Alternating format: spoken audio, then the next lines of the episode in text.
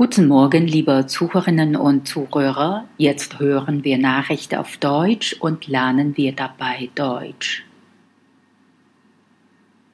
Deutschland unter den Top-Industriestandorten weltweit. Deutschland ist laut einer Untersuchung des Dachverbands der bayerischen Wirtschaft eines der Länder mit den besten Bedingungen für Industrieunternehmen weltweit. Platz 1 belegen die USA. Auf Platz 2 folgt die Schweiz. Auf Platz 3 Schweden.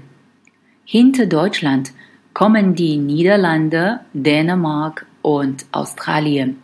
In diesen Ländern siedeln sich Industrieunternehmen besonders gern an oder investieren dort. Der Dachverband der bayerischen Wirtschaft bewertet regelmäßig anhand von 61 Kriterien die industrielle Standortqualität von 45 Staaten weltweit im Vergleich zu Bayern. Im Ranking aller 46 Standorte landet das Bundesland auf Platz 2. Deutschland liegt dann auf Platz 5.